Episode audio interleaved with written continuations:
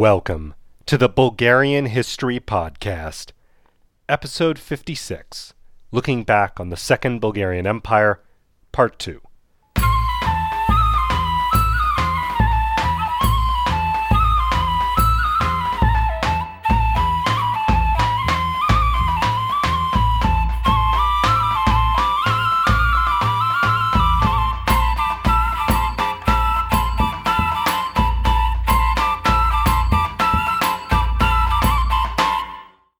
Now, first, I've got a little bit of a cold. This is recorded in uh, Russe on the road with some different audio equipment, so if anything sounds a bit different, that's why.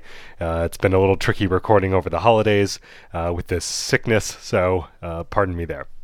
Besides that, there's no new Patreon supporters since a couple days ago when I got through the last episode, so we can jump right in. After a few years of peace allowed Bulgaria to return and kind of recover its strength, Tsar Theodor Sviatoslav went back on the offensive against the Byzantines. He quickly took a number of important cities on and near the Black Sea. A Byzantine army eventually met them, but was tricked into crossing a bridge that had been set to collapse. The Byzantines were massacred. Still, the war dragged on for years, until finally a marriage brought peace and recognition of Bulgaria's territorial gains. Now, Bulgaria was finally at peace, without any more Tatar raids and getting a much needed break. But at this time, the Ottomans were establishing themselves in Anatolia as the Byzantines had been focusing on Europe for the past few decades. As the Ottoman Sultan Osman established his state there, Byzantine territory gradually faded away in the region. Now, this went on for some years until the Byzantine Empire kind of slipped into one of its many civil wars within its ruling dynasty. The first of these is between a grandson and his grandfather. The grandson promised huge tax breaks to landowners in exchange for their support, undermining the state's long term tax raising abilities. The family members eventually came to a power sharing agreement and made peace. But just then, Tsar Theodore finally died and was succeeded by Tsar George Terter II. And within a year, that Byzantine War had restarted. The new Tsar tried to take advantage of this war and gain some territory but failed. He died shortly after of natural causes, leading to a potential succession crisis. But this was averted when the boyars agreed to elect Mi- Michael Shishman, a distant relation to the Asen dynasty and despot of Vidin, as the new Tsar. In Anatolia, the founder of the Ottomans, Osman, finally died, and his son Orhan took over just as they began to conquer Bursa and make it their new capital.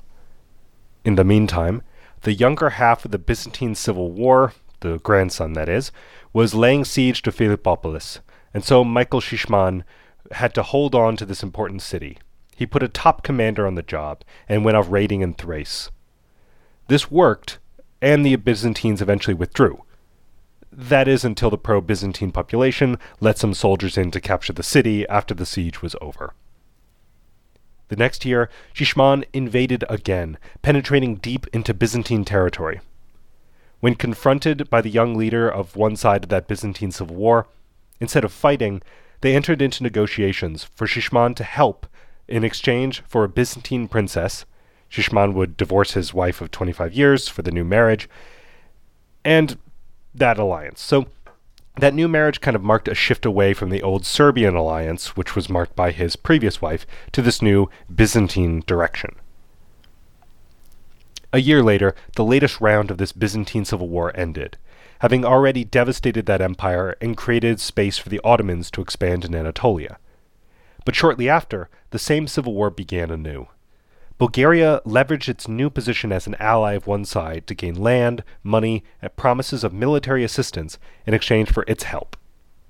But when that side began winning, winning too easily that is, Tsar Shishman saw that the deal might not be needed and pretended to switch sides, but was actually attempting to take Constantinople for himself.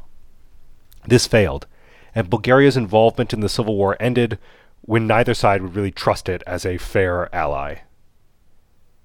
Finally, the next year, the younger Andronicus, the grandson, won the civil war.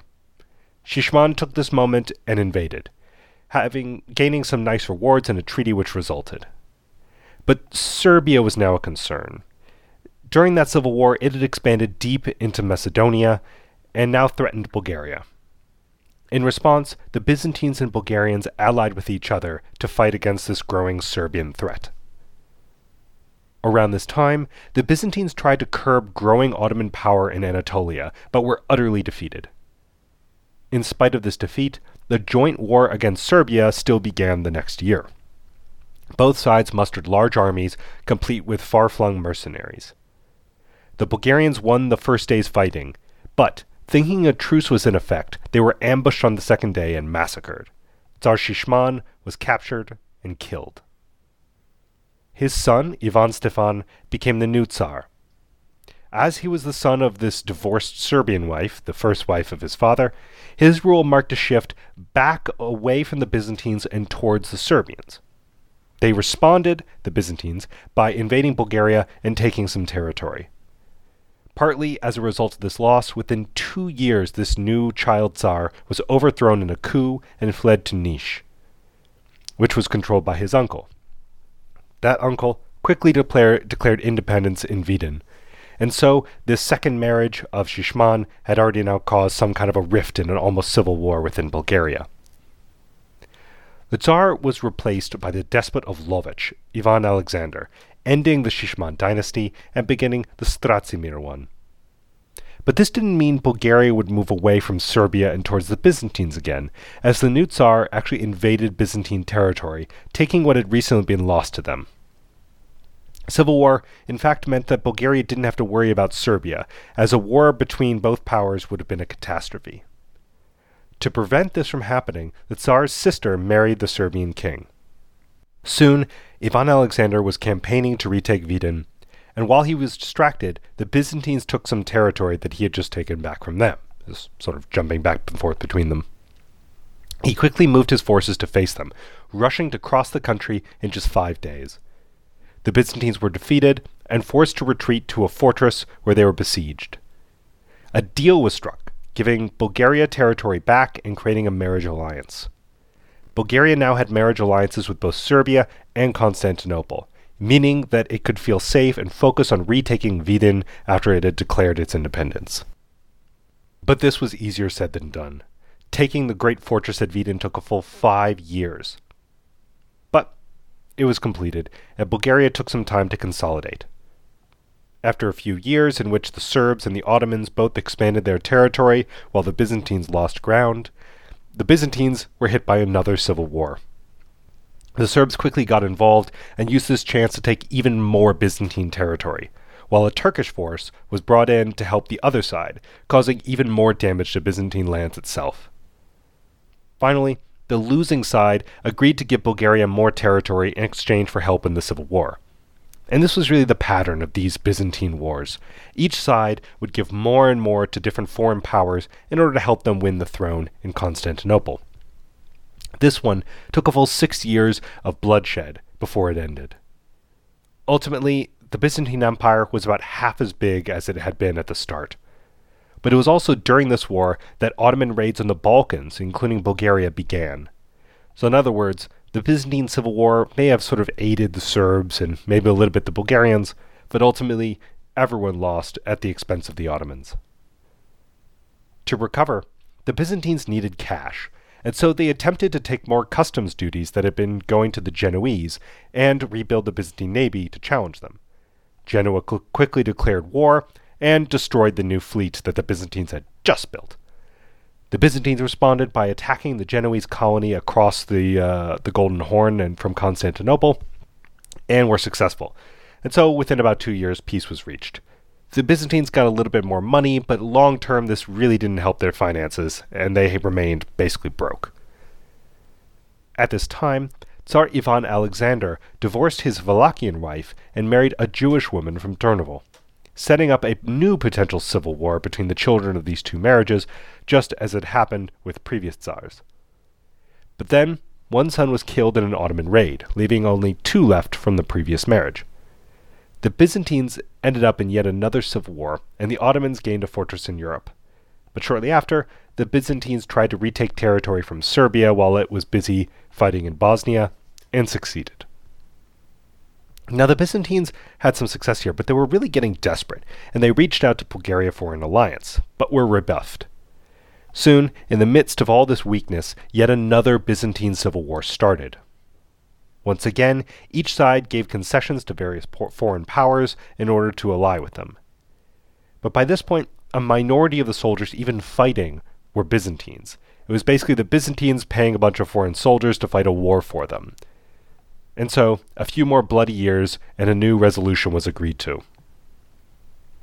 Now, around this time, yet another of the Tsar's children was killed in battle with the Ottomans, leaving a single one left from his first marriage.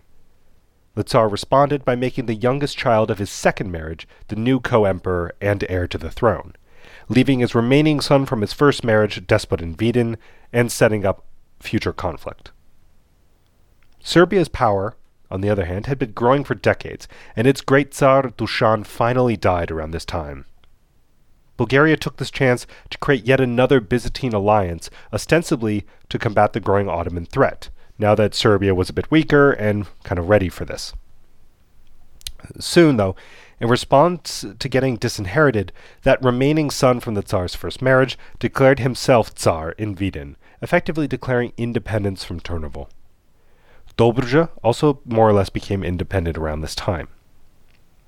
And so, both Bulgaria and Serbia were fragmenting. Serbia now had a weak ruler to replace the strong Tsar Dushan, and so there was sort of fragmentation across the Balkans. And at this time as well, the Ottoman uh, Sultan's eldest son himself fell off his horse and died. And shortly after, the Sultan himself also died. So he was succeeded by his son Murad. But in spite of what seemed like a setback from the Ottomans, their raids on the Balkans really continued unabated, and they soon moved their capital from Bursa in Anatolia to newly captured Edirne, or Adrianople, in Europe marking a major shift in the Ottomans from Anatolia to the Balkans. Also, during the reign of Murad, the Janissary system was established in its earliest form. The state also shifted from raiding to outright conquering large amounts of Balkan territory, solidifying the, the Ottoman status as a new Balkan power. But that wasn't going to go unchecked. In 1363, the Pope helped orchestrate a European force, mostly Hungarians, to fight the Ottomans. However, this army began by demanding that Ivan Stratimir, the despot of Vidin, become a vassal, and invading his territory when he refused. Vidin was quickly conquered and Stratimir was imprisoned. The Hungarians set about converting the population to Catholicism, but this failed completely and only really created resentment. But there was still a desire to fight the Ottomans, and so the Byzantine emperor personally visited the Hungarian capital to ask. The Hungarians were interested, but not really in a rush. The Byzantine emperor was actually kidnapped by Bulgarians on his way home, which prompted the emperor's cousin, who was uh, leading a crusading force of Western Europeans against the Ottomans, to reroute his forces and attack Bulgaria instead. This led to many bloody battles, and the emperor was eventually released and agreed to pay for the war that freed him. But now the armies were spent fighting the Bulgarians and had no energy to actually fight the Ottomans, which is what they had come to do. Following this war, Ivan Alexander refocused his efforts on taking Vidin and freeing his son. In 1368, Bulgarian, Wallachian, and Dobrujan forces invaded and laid siege to the city and retook it. The Hungarians invaded Wallachia in retaliations, but they were defeated there. At the same time, a popular anti Catholic uprising made it clear that Hungary really couldn't control Vidin, and so eventually the King of Hungary allowed Ivan Stratimir to return. But Stratimir was now a Catholic himself. He had already converted and agreed to become a Hungarian vassal. And so, really, the whole affair was kind of a waste of time for the Bulgarians. But even if the Hungarians wouldn't do much to challenge the Ottomans, the Bulgarians and Serbs were attempting to gather their forces to do just that. But just as they were organizing, both of their tsars died. The Serbian leader died without an heir, marking the beginning of an even more fragmented period for this recently powerful empire, while Ivan Alexander's passing marked the end of a turbulent but culturally prodigious 40 year reign. But his focus Ivan Alexander's focus rather, on cultivating that culture of his empire really translated into a lack of focus on how a state could resist the growing Ottoman threat. And so with his death, the eldest son of his second marriage, Ivan Shishman, became the new Tsar, and again this kind of set up a potential civil war between the children of his two wives. And so, yeah, you can imagine this did not sit well with the older half brother in Vidin, who felt that he should have been the successor. And so the new Tsars coming to power began conflict. While Bulgaria was fighting within itself, some Serbian and Greek magnates gathered an army to challenge the Ottomans themselves.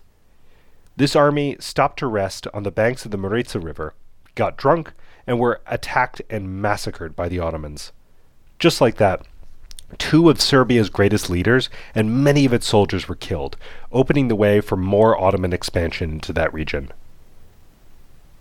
Soon, the Byzantine emperor became an Ottoman vassal himself, triggering yet another civil war. Ironically enough, the Ottomans themselves also fractured, with the son of the Sultan joining the son of the emperor to rebel. But the fathers won the day, and the Ottoman son was executed while the Byzantine son was blinded. Once the civil war was over, the Ottomans began slowly conquering the various fortresses of the Rhodope Mountains. Once this had been completed, the Bulgarian Tsar, as well as his half brother in Vidin, agreed to join the Byzantines and become Ottoman vassals as well, paying an annual tax and providing soldiers.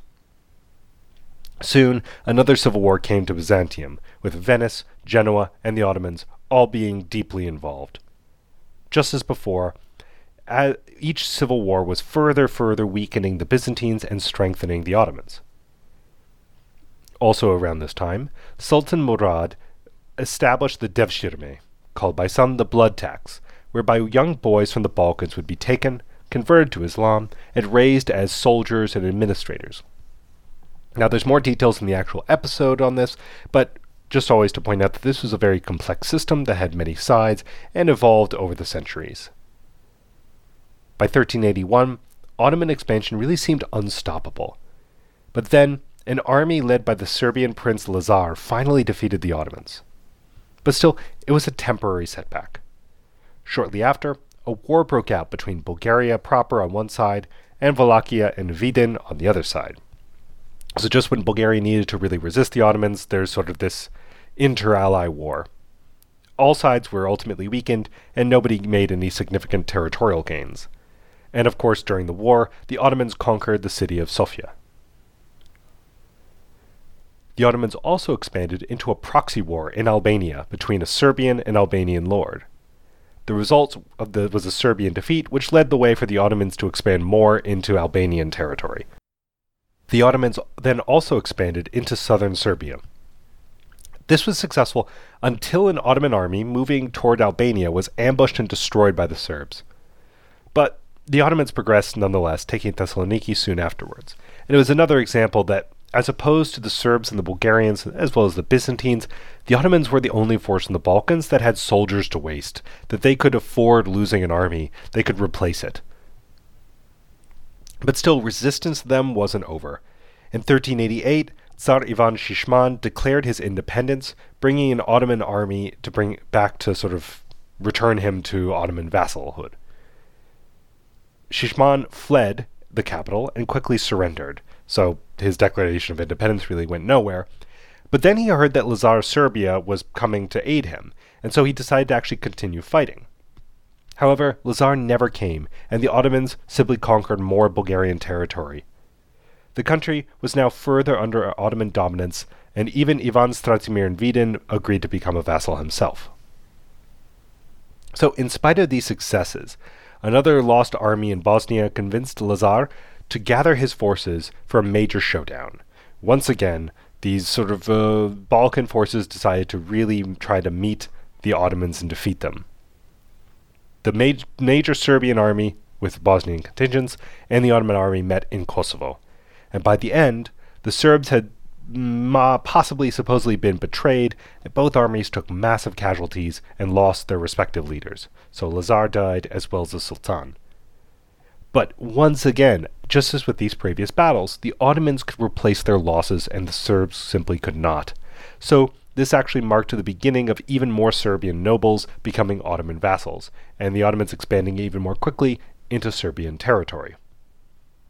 Seeing an opportunity, King Sigismund of Hungary took this moment to invade Serbia from the north.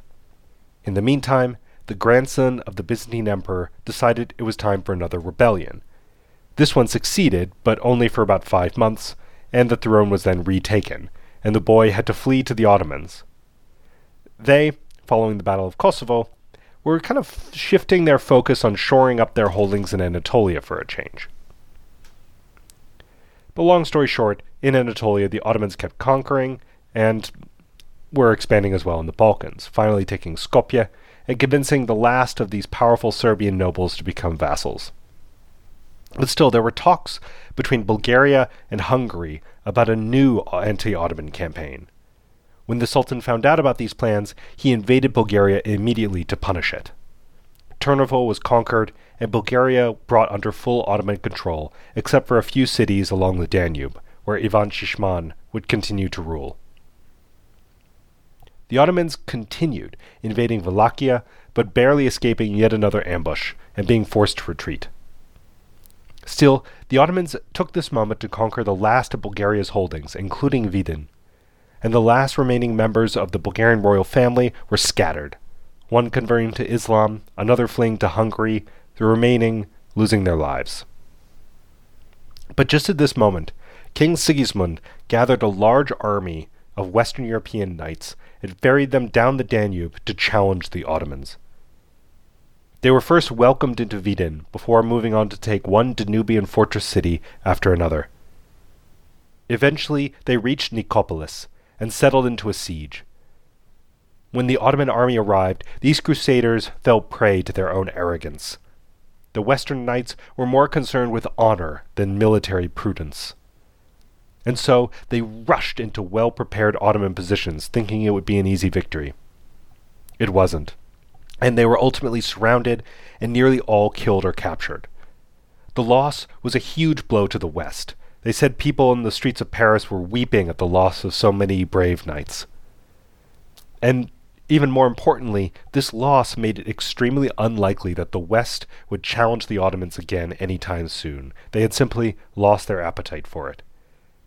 And so the Balkans were now left to their fate, left to face the Ottomans alone. Ivan Stratsimir, possibly the last Tsar, depending on how what you want to look at it, was most likely strangled by the Ottomans following the retaking of Vidin.